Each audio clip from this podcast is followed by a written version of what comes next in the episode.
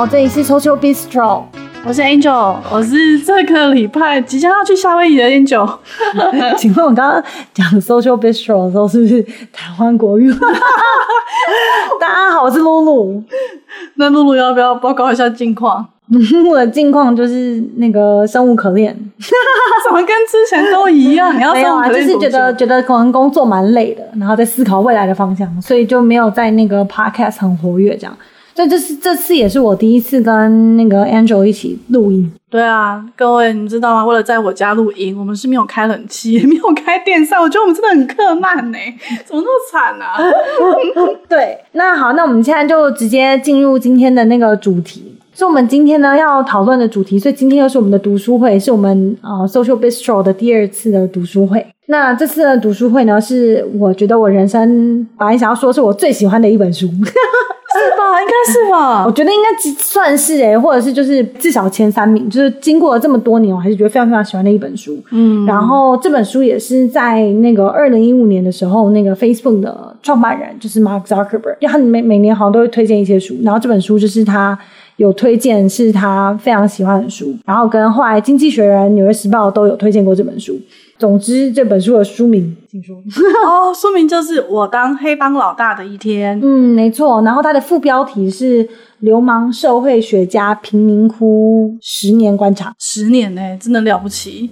对，那就就直接大概讲一下，说这本书在讲什么。其实大概跟他的书名已经讲的差不多了。对，所以基本上这个故事的背景是发生在，它不是一个故事，它是一个真实的事件。对，然后它是发生在那个美国芝加哥，在芝加哥大学的附近发生的一个一个就是背景在这边。所以就是芝加哥大学是美国非常非常好的学校嘛，是美国那种排名前五名的学校，应该就是跟 Harvard 什么 MIT 都已经差不多是并列的学校了。校友有那个。连战先生，我们刚刚才在聊，就在想说，好像芝加哥大学在台湾并不是那么的有名气，嗯，是吗？相相对，相对可能相对于其他的学校，那总而言之，就是在这个非常非常有名的学校的旁边呢，就非常讽刺的是，有一区呢，这一区就是美国的一个国宅。那这个国宅呢，其实它就是在芝加哥一群就是非常非常社会底层的人居住的地方，所以这本书的标题就直接把它称为贫民窟嘛，对，其实就是有点像一个都市的贫民窟这样子。是不是要讲一下？因为国宅听起来好像在台湾比较像是什么成功国宅这种，好像中产阶级住的地方。嗯嗯嗯。可其实在美国是完全不一样的概念，英文叫做 public housing 嘛。嗯嗯。就公共住宅，就是像我们可以提供一些这个背景，就是说像是在芝加哥大学旁边，也就是说这个整本书发生的一个地点。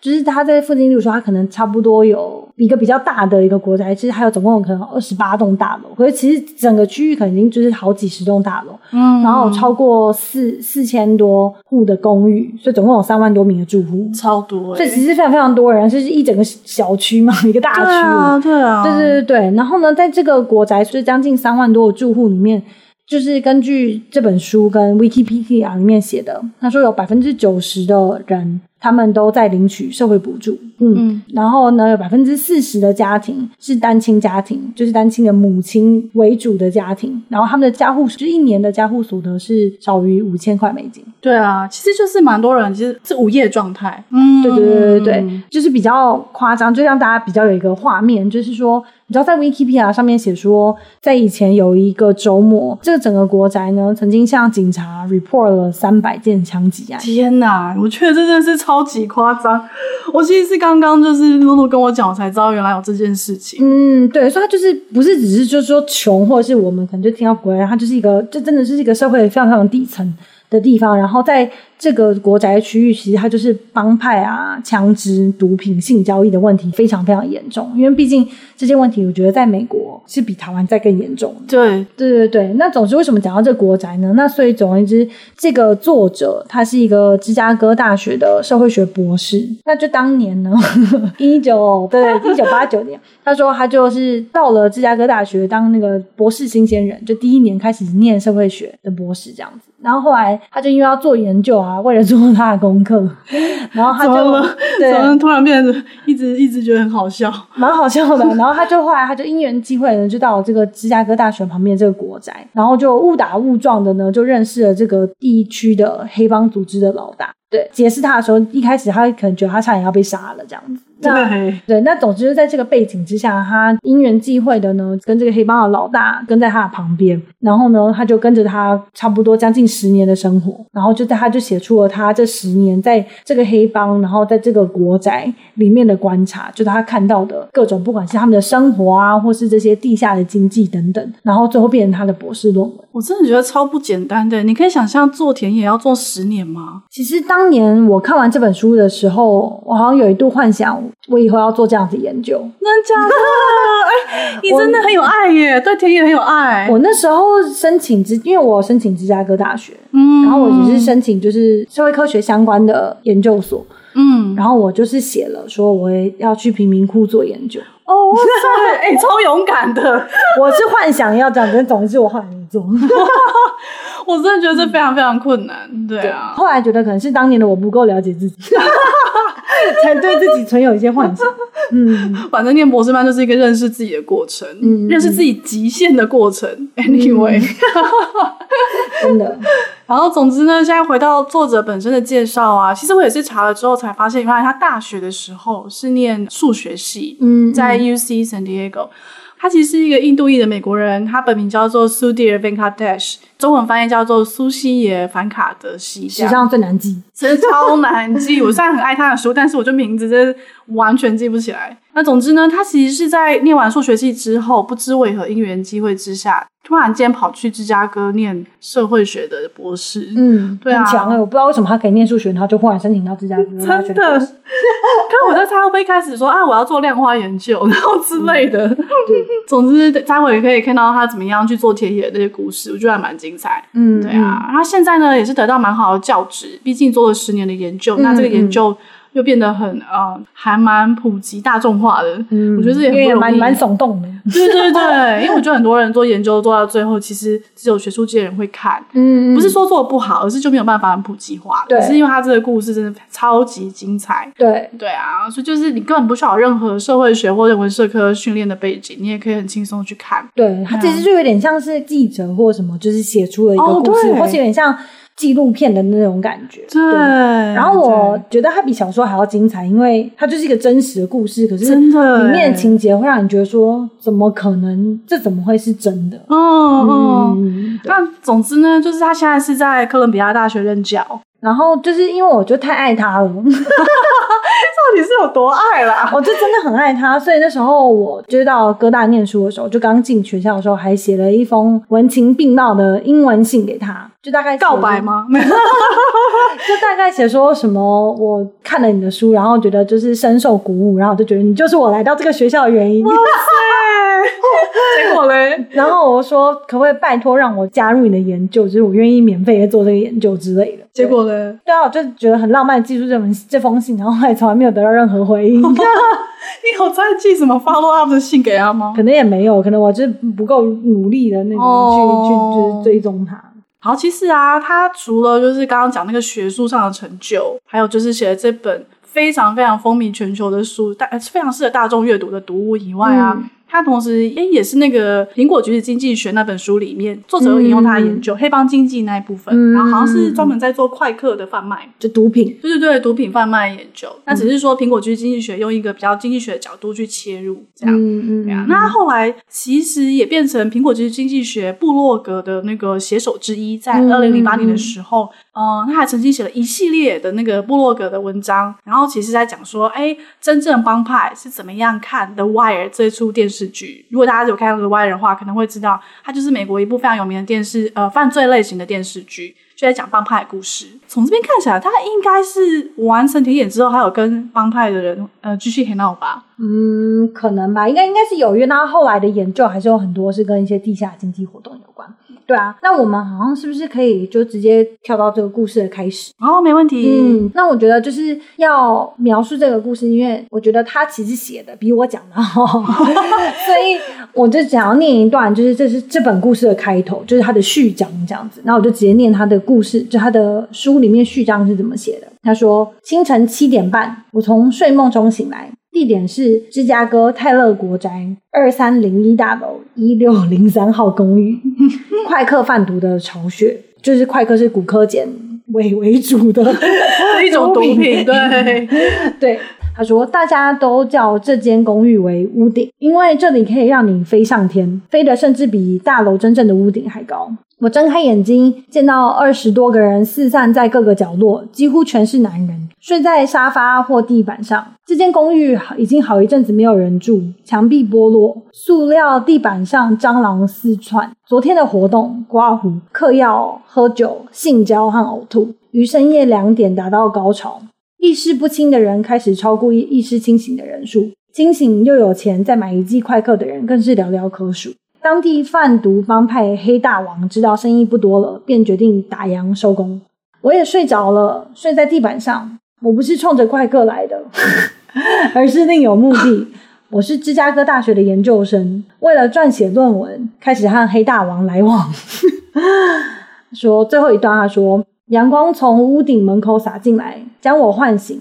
我从其他熟睡的同伴身上爬过，走到十楼的派顿家做研究，让我认识了派顿。他们对我很好，几乎视我为己出。我向派顿妈妈道早安了，她正在替派顿爹煮早餐。爹地是退休工人，当时七十岁。我洗好脸，抓了一块玉米面包，走出大楼，迎向凉风徐徐、轻快宜人的三月早晨。又是贫民窟的一天，又是外人活在内幕的一天。这本书就是这样的故事。大家有没有觉得超有画面的？对啊，我觉得开头真的写很棒，根本就是电视剧啊！我念的比较差。对，那就是对，所以这故事就是这样开头嘛，就是基本上就是一个芝加哥大学的研究生为了写他的博士论文，嗯、跑去跟黑帮的人就当朋友啊，跑去跟他们鬼混的故事，基本上没错、嗯。那接下来我们就就直接进到第一章，所以这故事到底是怎么开始的？就他怎么认识这些人？这本书的第一章叫做“身为贫穷黑人感觉如何”，给了这个故事的背景，说他到底……所以这这章主要就是第一是介绍他自己本人的背景，然后跟他自己是怎么样因缘际会的开始研究这个黑帮。因为他是介绍说他自己是怎么开始这个研究嘛。那我们刚刚就有提到，所以这作者是在一九八九年的时候在进入芝加哥大学就读，刚开始那个学生训练的时候。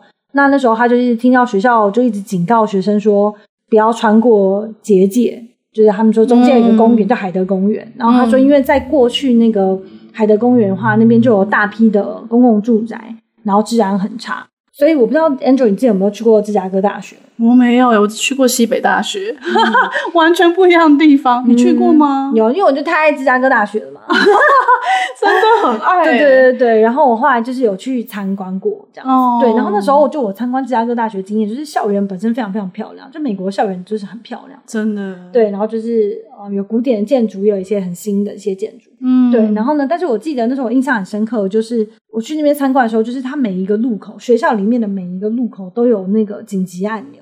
每一个入口哦，每就是每个交叉口，我记得就是几乎每个交叉口，记得都有紧急按钮。在在户外，就在户外啊！哦，哇塞，就是等于是学校的一条路上，可能它就会有好多，你就沿路就会经过很多很多，就是紧急按钮这样子。就走在校园里也会有人身安全的问题。对对对对对，然后跟它的警备非常的森严，就是它在那个学校入口的外面，我记得就是几个路口都会有警车。嗯，嗯，天哪！前阵子好像发生那个芝加哥大学的博士班学生被杀，欸，哎、啊，被被那个对，因为我朋友在念芝加哥大学，然后他就讲说，好像有一个学生被那个不知道是被枪击还是什么，在学校里面吗？应该不在学校里面，就在学校附近的住宅这样。哦。嗯，哦，所以你那时候去的时候有觉得很紧张吗？我没有觉得很紧张，因为里面就是感觉学校里面是一个被保护的很好的环境哦，因为它就是有警察嘛，又有警铃什么的，对对。对对，只是就你可以感觉到一点说，好像跟外面是不是会有一定程度的落差？嗯，对对对对。但也可能我有看了这本书，我心里面就已经那个先入为主。但是我记得我好像有个朋友跟我说，芝加哥大学是不知道是全美就是数一数二花最多钱在那个。警力上面的学校哦，这倒是有可能。可是因为西北大学就是完全在不同的区，附近就是一个治安良好，然后风景优美，哦、感觉有点像芝加哥的世外桃源那样的地方。对啊，嗯、所以我我就是完全没有经验到大家讲说哦，芝加哥大学或者芝加哥某个地方靠近贫贫民窟的那个地方是怎样治安差。对对对，所以其实就是这个作者就写出了一点，这个其实蛮蛮讽刺的一点，就是其实美国很多知名的大学。因为美国贫富差距太大了，所以在都市里面有的时候就是真的是隔一条街就是隔一个世界，好像就是一边是豪宅，然后另外一个过了一条街之后，另外一个地方可能就是一个贫穷问题非常严重的区域这样。对，然后就是在芝加哥大学旁边这个贫民窟，他就有说这边就是可能就是一个黑人的贫民窟啊，然后几乎超过半数的居民是没有工作的。对啊，所以其实除了芝加哥大学有类似的现象之外，比如说像伯克莱那边啊。还有像纽约哥伦比亚大学，其实就是在所谓的西哈林区。没有，就是它本身不算在哈林区哦，不算吗？我觉得蛮蛮附近的，看你要用什么定义。哦，现在应该不算，但对啊，嗯，就有点像紧邻在附近这样这种感觉。对对对，所以就哥就哥伦比亚大学是很好，就很有名的大学嘛。里面说真的，就是组成就大部分是白人，可能有一部分的亚洲人，然后可能非洲裔或是西班牙裔的。的学生就非常非常少，过了一条街，就过了几条街之后就是哈林区。对，那那边可能就是当年啦，现在就当年的治安可能就很差，然后也是很多这种枪。可是我记得现在其实治安还是没有多好诶、欸。我记得前一两年的时候，因为我搬家，然后那个搬家工人还特别跟我讲说：“哎，我昨天才去帮一个哥大的学生搬，然后他们就是走在街上就被抢。”我想说：“哈，哥大附近有这么乱，我自己都不知道。嗯”然后他们就是因为住在学校附近，觉得太不安全了。所以好像想要搬家，搬到远一点的地方。嗯，对啊，不知道啊。我觉得我自己生活在那边的经验就是，你走在学校旁边其实是安全的。嗯，但是就是学长姐，至少我去的时候，那时候可能学长姐就会说，那你就不要超过那个结界啊，就过了那条街你就不要再去了之类的。哦，就是跟作者讲说什么海德公园一样。对，我记得我第一天就是那时候报道的时候，然后就觉得哇，这边真的好漂亮，学校附近真的很漂亮。然后可是接下来好像当天我就收到一个学校附近有一个什么。Shooting 就是一个枪击，天哪！但是我其实本人是没有在那边经历过什么真的很危险的事情。哦，就你本身的经验其实是还 OK 的。对对对对对。嗯，Andrew，你说你之前有住过 East Harlem 那边？其实有诶、欸，我其实第一个学期的时候是住在 East Harlem，主要是因为我学校的那个 graduate housing 在那边。嗯，然后我要去之前，大家都跟我说，你知道，就台湾人对于哈林区的印象都很差，嗯，会觉得说啊那边就是很乱啊，然后很多 African American 啊什么的。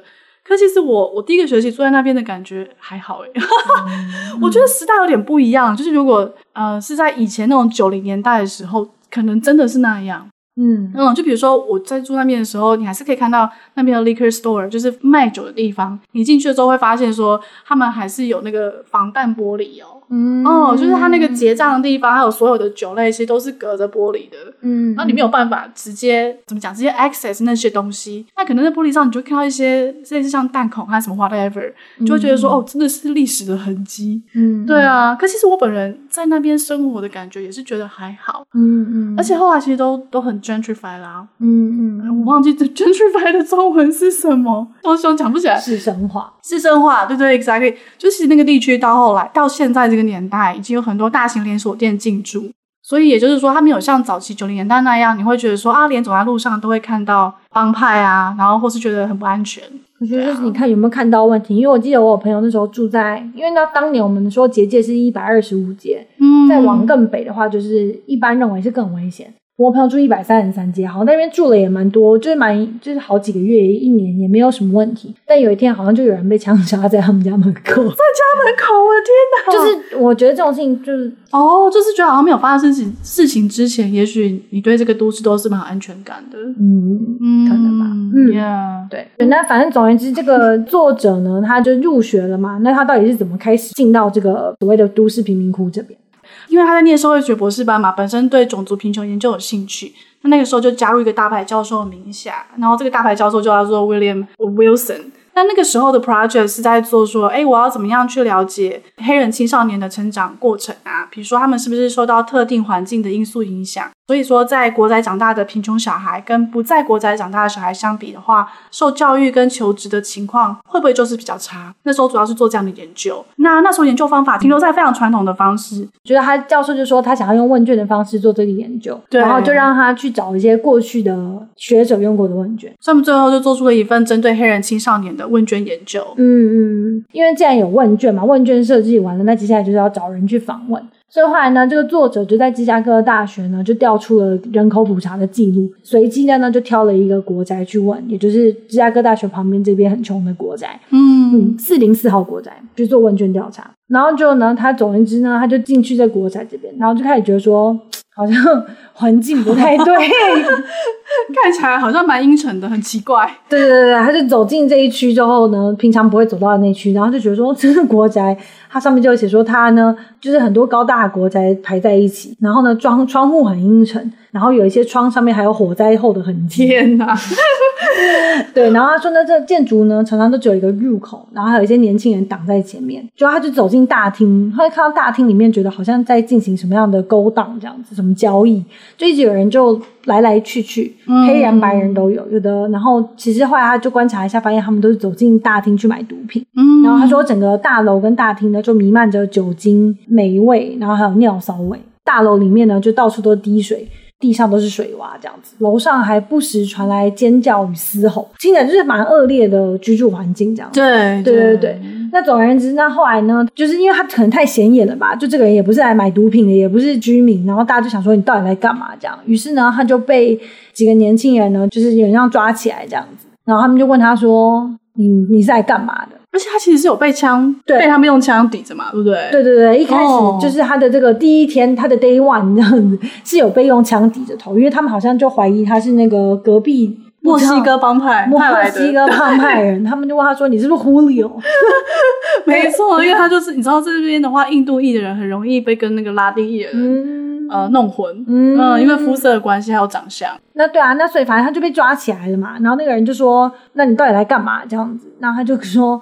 我是芝加哥大学的研究生，我不知道，我觉得大家应该不太相信他。我是来做那个研究调查的这样子，嗯，然后那个人想说你在讲什么？他说你做什么研究调查？他就跟他说他有一系列的问卷题目这样子，然后想要问他们，他就于是他就开始要访问他们，然后就念了他的第一个问卷题目，嗯，他问卷题目是这样子，他说：身为贫穷黑人，请问你的感觉如何？是很差，有点差。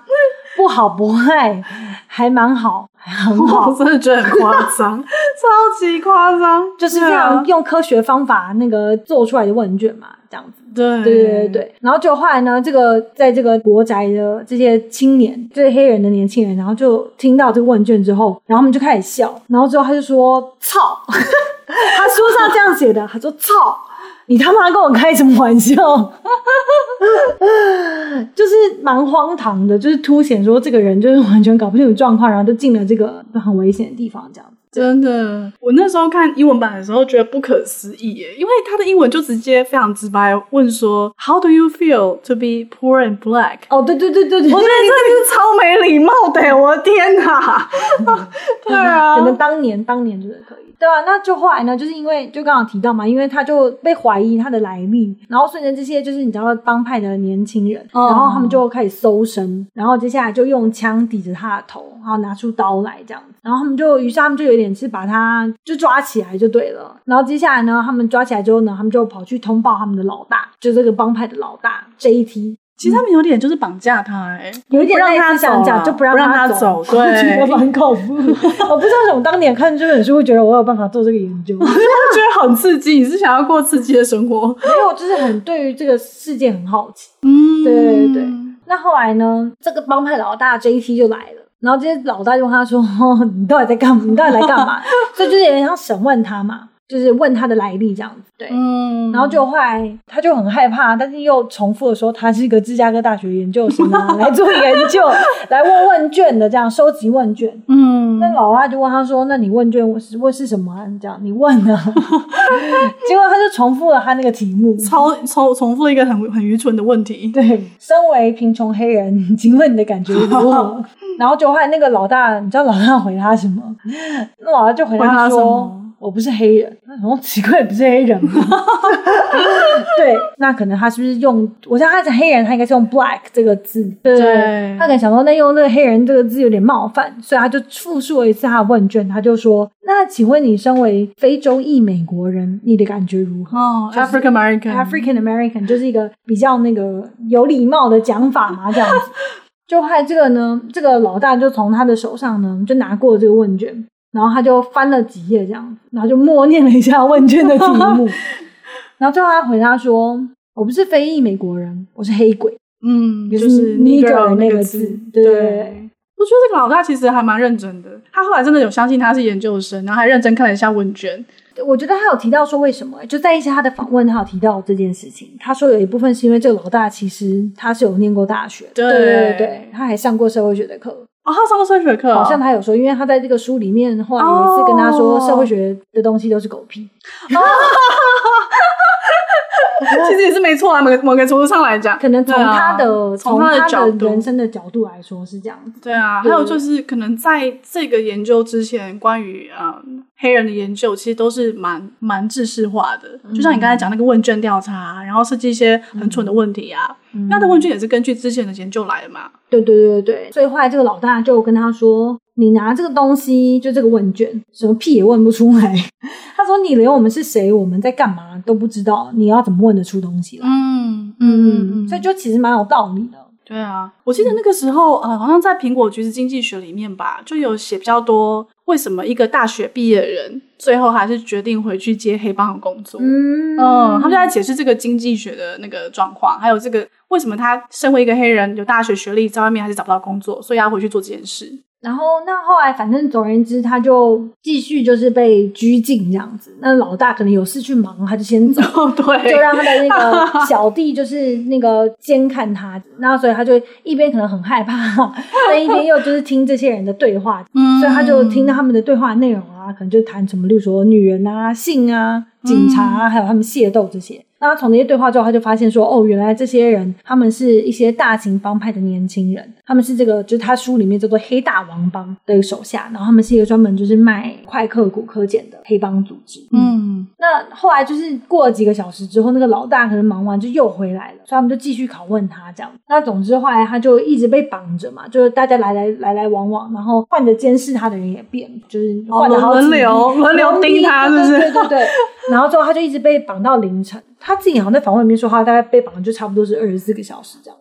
然后就后来最后这个老大，这黑帮老大 JT 就又回来了。后来可能想说，这个家伙可能就真的是一个很蠢、很蠢的研究生。没错哦。最后他们就下令他的那个手下就放人了，这样。然后最后他就跟他说：“你滚回你本来的地方。”这样，他说：“你下次呢，在城里，就是他们这个这一区走路小心一点。”然后他说：“别拿着那么蠢的问狗屁问题四处问人。”我觉得真的超蠢的。可是我觉得 JT 可能也觉得说、嗯、啊，反正他就是个书呆子。我觉得感觉应该是这样子。哦、嗯，然后反正就是关了你一夜一个晚上也没有怎样，嗯，啊就放你走吧，对，没有什么意义啊。对啊，所以我觉得这个段落感觉其实蛮写实的。然后我觉得就是也反映出怎么讲啊，就你知道我们可能以前念社会学什么，然后就讲很多贫穷啊什么什么，就是书本里面写的那个贫穷，可能跟就是其实现实中的那个贫穷是不是一件事情，对啊。那 Angel 不是也做过一些就是田野，嗯、不是应该也可能有不知道有没有这种经验？我觉得我后来有点放弃耶，就是因为我的研究是做女性移民的研究，然后我后来发现要打入他们的圈子真的超级超级难。性工作者吗？呃，就一部分人是做性工作者，就反正简单讲，就是是中国移民女性，那他们大部分都在按摩店工作。哦，可是，在按摩店工作的话，就是有部分人是可能会顺便提供性服务，对，有些人就是真的什么事都没做，就半套跟全还是哎，对对对，是半套还是全套这样？是，然后有的人可能就是真的只有做纯按摩，但 whatever 他们就是都被统称叫做在按摩店工作的女性嘛。可我发现，就是你跟他们聊的时候，真的到一个程度，他们很很愿意跟你讲自己的人生经验。嗯，可当你说你要做研究，然后开始要征得他们的同意、知情同意嘛，嗯，这样就会说不要。因为他们没有办法理解说什么叫做做研究，他们会觉得说，哎，那你就跟新闻记者一样啊，我怎么能够相信说我所有的讲出去的事情，你你会真的帮我匿名？我记得我以前在念那个，因为我以前很喜欢看这一类的书。哦，哦你真的很认真哎，没有，我只是很有趣，哦、就是我只觉得好看，是好玩的，好好看的心情在看。就不管是做什么性工作者啊，或者像这个黑帮，其实之前的那个铂金包也是类似的概念，哦、只是他做的是一个比较极端的，他做一个上层社会的。对，就这本书跟。黑帮老大跟铂金包是两个不同的极端，其实但是背后概念是很类似。我记得就做这种做田野，你要进入被观察对象的的社会的时候，我记得他们不是都会有一个过程，就是说他会不会被接纳的过程。对啊，对，那可能有的时候就是有没有发生这件事情。哦，就是其实要做要怎么讲，要蹲点蹲的够久，然后还有一个建立关系的过程。可是因为我跟这群女性建立关系的过程，比较是透过法院，就他们其实已经被逮捕，嗯，所以他们其实跟我建立关系的过程就会有一个隔阂。我不是真的在按摩店认识他们，嗯，我觉得如果是那样的话，也许会比较好一些，嗯，啊、呃，但反正 anyway，我后来就是没有直接。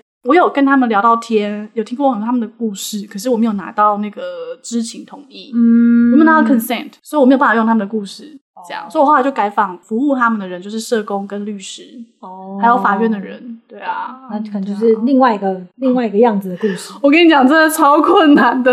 我那时候看他的书，也觉得天哪，这是怎么有这种神人？我记得，我记得的时候就是一个，就是一个契机吗？一个契机耶。因为我记得你在说那个性工作者那本书，我没有看过，但是台湾是不是有一个蛮有名的，也是一个学者，他就做了性工作者的研究，然后他好像是不是自己就下海？他可能不知道是有没有下海，还是就是加入他们。然后后来他说，好像他可能不是真的下海，或他只是可能站他们站在他们的生活，他可能不见得自己有。是，所以有一天好像他就他们一直都觉得他是一个外来者。所以有一天忽然不知道为什么，大家开始会跟他讲话。他后来问他们之后，然后他自己还发现是不是他，因为他有一天好像蹲下来就跟他们就尿尿，他很自然，哦哦、他很自然的做了一件事情。然后他们也会做的事。那先觉得他们是我们会做的事情，哦、我没有具体看那本书，但是我觉得可能就类似像这样，就是一个过程，让他觉得说，哎、嗯，其实我你好像也是我。们的嗯，没有那么大的差别。对对对对对对。那、okay, okay. 我觉得真的是要有这种契机。对对对，对，对，那就讲到这个契机的话，那就总而言之，这个作者不是就被拘禁了嘛？然后接下来就被放走了。作者回去了，回学校之后，后来他就有点不死心，他就想说，反正都已经大难过后，第一次没死，之后应该也不会死这样子。而且他就想一下，就是这个黑帮老大跟他讲的话，就他就说，嗯，你不了解我们，你怎么做我们的研究？他是不是有点被就是挑衅到？我不知道哎、欸嗯，对啊，但是也今天讲的也蛮有道理的嘛，对对对。所以后来呢，他就决定说，他要在二度造访这个国宅，这个都市的贫民窟这样子。我觉得他真的很猛，嗯，对啊，竟然会想要再二次挑战。对，所以我觉得这个也是一个契机吧，就我们刚刚讲的这个契机。然后他这次来的时候呢，他手上带着啤酒，因为他发现那个小弟来轮班的时候，他们常常都会手上带着啤酒，嗯，可能给就是在里面。总之，他就带着啤酒，就对。那所以他就这个画面是这样的。他说：“我到的时候是下午两点，这回我带了半打啤酒。四零四大楼前站了十几名青少年，围在他们的车子四周。有些人朝我指指点点，几个人拿着网球当手球玩。我走进大楼，他们全部都盯着我。接下来就有人说：‘不会吧？’” 我觉得他一定觉得天哪，这书大家为什么要回来？对，然后他说上次那还不够吗？对对对，然后就是一群人可能就开始鼓噪嘛。然后他说他接着呢就看着这个黑帮老大 JT，他就背靠着车子，然后后来就忽然就笑出来了，然后边笑边摇头，这样就他也蛮带种的。这个作者就跟他说：“来瓶啤酒吧。”嗯，对，然后他就说他就丢了一瓶啤酒给这个黑帮老大，然后他就跟他说：“你说如果我真的很想知道对方的生活，我就该跟他们一起混。”嗯，对，然后所以我好像听到可能就有点傻眼，就他就没有回，就觉得好像有点难以置信的样子。然后后来旁边的人可能就都笑了，嗯，对对。然后旁边人就有开始说这家伙疯了。但小小黑说他想要跟我们一起混，因为是印度裔的嘛，对，肤色比较深。最后呢，你知道发生什么事？可能就一阵喧闹之后，这个黑帮老大 JT 就忽然开口了，他就说：“好，这家伙想跟我们一起混，那就让他混。”我觉得真的蛮不容易的。如果是你的话，会再回去第二次吗？你看他吓都吓死了，谁要再回去啊？对啊，而且我觉得我可能走不出来，我觉得好可怕，怎么 走不出来就腿软那样？不是啊，我觉得第一次我觉得好像没有办法。我觉得像这种主题研究，就是真的会怎么讲，会有性别上的考量。对，我就因为我还是觉得好像做一个女性做这个研究好像更恐怖一点。对，然后其实在美国这边也有人是做呃按摩店性工作者的研究，那个教授是男性，好像是 Ruggers 一个犯罪学系的教授，然后他就是用买春课的方式去做的。就他没有真的去买春，可是他就是用他要、嗯、他要买春的名义去跟这些小姐约时间。哦，那所以他也是真的在，所以他有跟他说我是见面之后约出来见面之后，他们他们通常约在饭店嘛，就是那种、哦、呃 motel 之类的。嗯、然后真的见到面之后，他就会直接说表露自己的身份，嗯、然后就是问说，哎，那我接下来问一些问题，如果你愿意的话，嗯，你们可以接受采访。嗯，对啊，我也是觉得蛮神奇的。对啊，那反正后来他就这个老大就说跟让他们混嘛，所以于是他就加入他们这样，他就在这个第二天的时候呢，开始就是在旁边这样就开始听他们讲话啊，然后就听他们聊天什么之类的。有的时候可能也会有一些客人来这边，就是买快快克，就是那个骨科碱的那个药。嗯，对对对对。然后有一些兄弟就会在那个大楼前面会守着，隔一阵子就会换班，隔一阵子就会换班。那可能这个黑帮老大可能对他也蛮有兴趣的吧。嗯，所以他就问他说：“那你为什么要就为什么要做研究啊？”你做完研究之后可以找到工作吗？可以干嘛？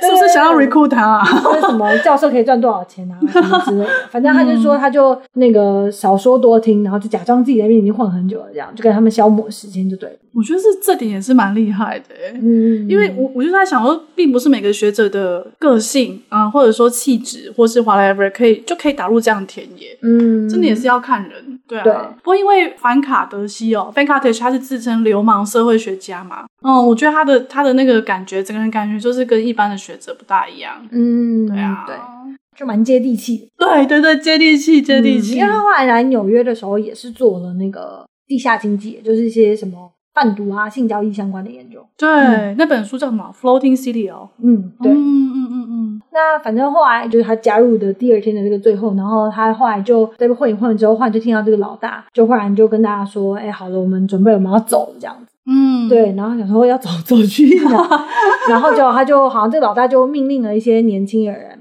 守在那个年轻的弟兄就守在那个大厅，然后接下来其他人就上车了，就对了。然后就他说他好像看这老大就看了他一眼，就好像不知道在考虑在考虑还是什么之类，所以他心里面就想说拜托带我去，拜托带我去这样。对，但是最后呢，这老大没有带他去，他就跟他说你很带种，这里我承认，不过我有事，得要先走了这样。嗯、那你你下个你要不要下个礼拜一你再来找我？所以就这样开始了他正式的田野。对对对对，对啊、就是他们的关系怎么开始？对，嗯、我觉得第一章的就是他打入田野的那个很神奇的缘分吧。嗯，对啊，真的非常好看。这种剧情就根本只有电视或电影才会出现。对啊，我就觉得说这个电影都写不出这个剧情，然后跟他就描述的那些里面的生活什么。没错，嗯、对。那因为我们就是我们这这个读书会，其实只想要做两集，就不想要好像像爆雷那样，就是跟大家讲故事讲得非常的详细。但是我们觉得第一章真的太精彩了，就是可以稍微讲多一点，然后让大家觉得说，哎，是不是可以继续买这本书啊，直接看下去这样。那因为我们后面的话，下一集的话就只会稍微讲说，那这本书 overall 的主题有哪些？就是我们接下来部分还就分享一下书里面的故事，然后比较大的比较大的主题。对对对对对，然后就是下、嗯、下一集的部分，我们就会跟大家分享这样。嗯嗯嗯那因为前面呃一开始的时候，露露有介绍，比如说国宅的背景嘛，就它整个脉络，嗯、那其实给大家一个比较具体的想象。那当然那个时候，Venkatesh 做田野跟现在的芝加哥已经很不一样了，已经快要三十年。啊，好好快哦！天哪，一九八九年的，对对对，所以三十年过去了。嗯、然后我其实查了一下最近芝加哥的种族现状啊，啊、呃，其实在过去十年哦，亚裔跟拉丁的人口都有成长，但是非裔就是 African American 的呃人口成长其实是停滞的，甚至减少将近十趴。那个减减少可能，因为它是如果是减少十趴的话，可能是人数没有增，我在猜的，我不确定，应该是人数没有增加，很多外其他的移民就是。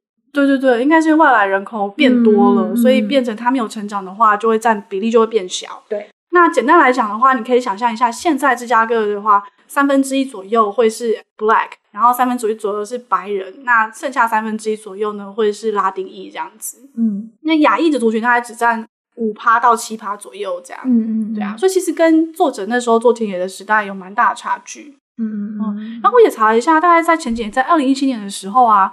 呃，其实他们的贫富差距在不同种族之间还是蛮大的。嗯，比如说在芝加哥的话，如果是白人，他们的那个 median income 那个收年收入的中位中位数，对对对，他们的收入的中位数呢，如果是白人的话，在芝加哥大概是美金的七万左右，就两百四十万台。哎，你好厉害！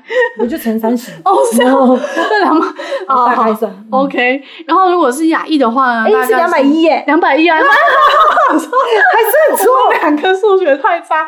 对啊，那 anyway，如果是亚裔的话，大概是五万六左右。嗯，然后如果是拉丁裔的话，大概就是四万四万一出头。嗯、可是如果是非裔美国人的话呢，他们的年收入的中位数大概是三万左右而已，就差不多是白人的一半。少于一半呢，低于一半。哦、对啊，所以你可以想象啊，就其实在，在在那个地区的话，即便是近代啊，贫富差距在种族之间也是差异很大。其实这个好像在美国大部分地方都讲啊。我之前做那个纽约纽约市的，也是用一些类似人口普查的，就做这种不同种族的收入啊，或是他们的学经学经历的这些比较。嗯，就是这个数据都蛮，其实差不多，对不对？嗯。嗯所以，我们这一集啊，其实主要就是先给大家看到底这个这个作者本身是怎么样打入这个神奇的田野，嗯，他的神奇田野故事怎么开始的，然后也稍微介绍一下国宅的背景，然后还有住在这个国宅这一区的呃帮派分子，他们主要做的生意啊，还有